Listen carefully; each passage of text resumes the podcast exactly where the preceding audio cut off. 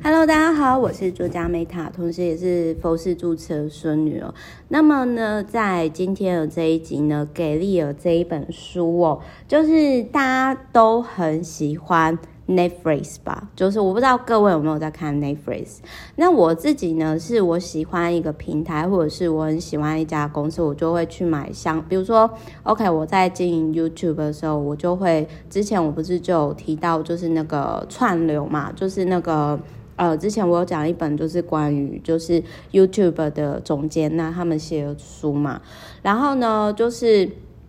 其实 Netflix 也也是一样。那 Netflix 它如何从一家本来是 DVD 租人的公司，然后到现在就是等于说是。大概是前几大世界前几大的平台串串流串流的平台的公司哦。那这当中的过程呢，如果你有兴趣的话，我个人是觉得说可以看，就是给力的这一本书。那其实，在这一本书呢，有很多我很认同的地方。那这一本书也是它很薄的一本，然后是在讲。可能跟自媒体没有相关，但是因为我很喜欢这一家公司，所以其实在这一本书我会保留的少数书籍之一。那我想讲一下这一本书我很认同的地方，包含比如说。这个书里面说，这个作者就是 Patty Michael 的，那他是担任 Netflix 的人资长，那他其实就是有提到说很多概念上，其实我都很认同。首先，其实我很佩服的是说 Patty 呢，他其实在父权的社会，然后又是美国，但是他其实就是说。他在新创的领域，然后占有一席之地。其实我都会特别去观察，说，哎，在可能以男人为主的地方的女生，那他们如何就是保有一定程度的位置，然后又可能就是说，她的专业会被尊敬，也就是说，女性的特质可以。发挥空间的地方哦，那 Patty 呢？其实他有很多个点是我会蛮认同，比如说他其实有提到说呢，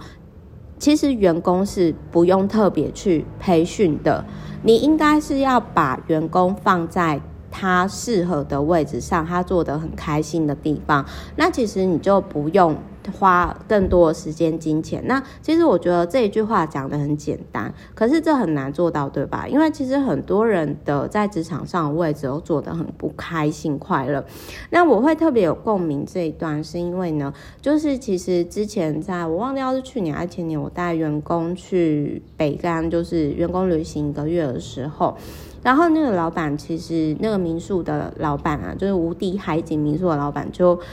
很惊讶的问我说：“哎，Meta，你到底是怎么教你的员工的？那为什么就是说，哎，你的员工其实都很蛮力挺你的？那其实我是还蛮意外。我先想说，哦，有力挺我吗？我我不是吐槽嘛？因为其实我私底下跟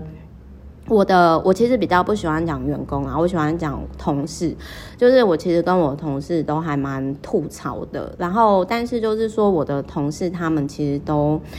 我后来才知道说，其实因为那个时候在当时那一家民宿的老板就是跟他的前员工有一些纷争。那可是我自己觉得说，那个民宿的老板跟他的员工有一个问题点，就是说他没有把员工放在适合位置，他就是属于一个想要 cost down。然后就是说，呃，我今天花你，比如说我我今天花三万块请一个月，那我就是我就是要你什么都包，然后做到死这样，就是可能可能要做到六万的那种程度我才回本。那因为你如果是这样的话，你当然就是长期下来员工绝对留不久啦。所以我那个时候我其实也有透过这本书。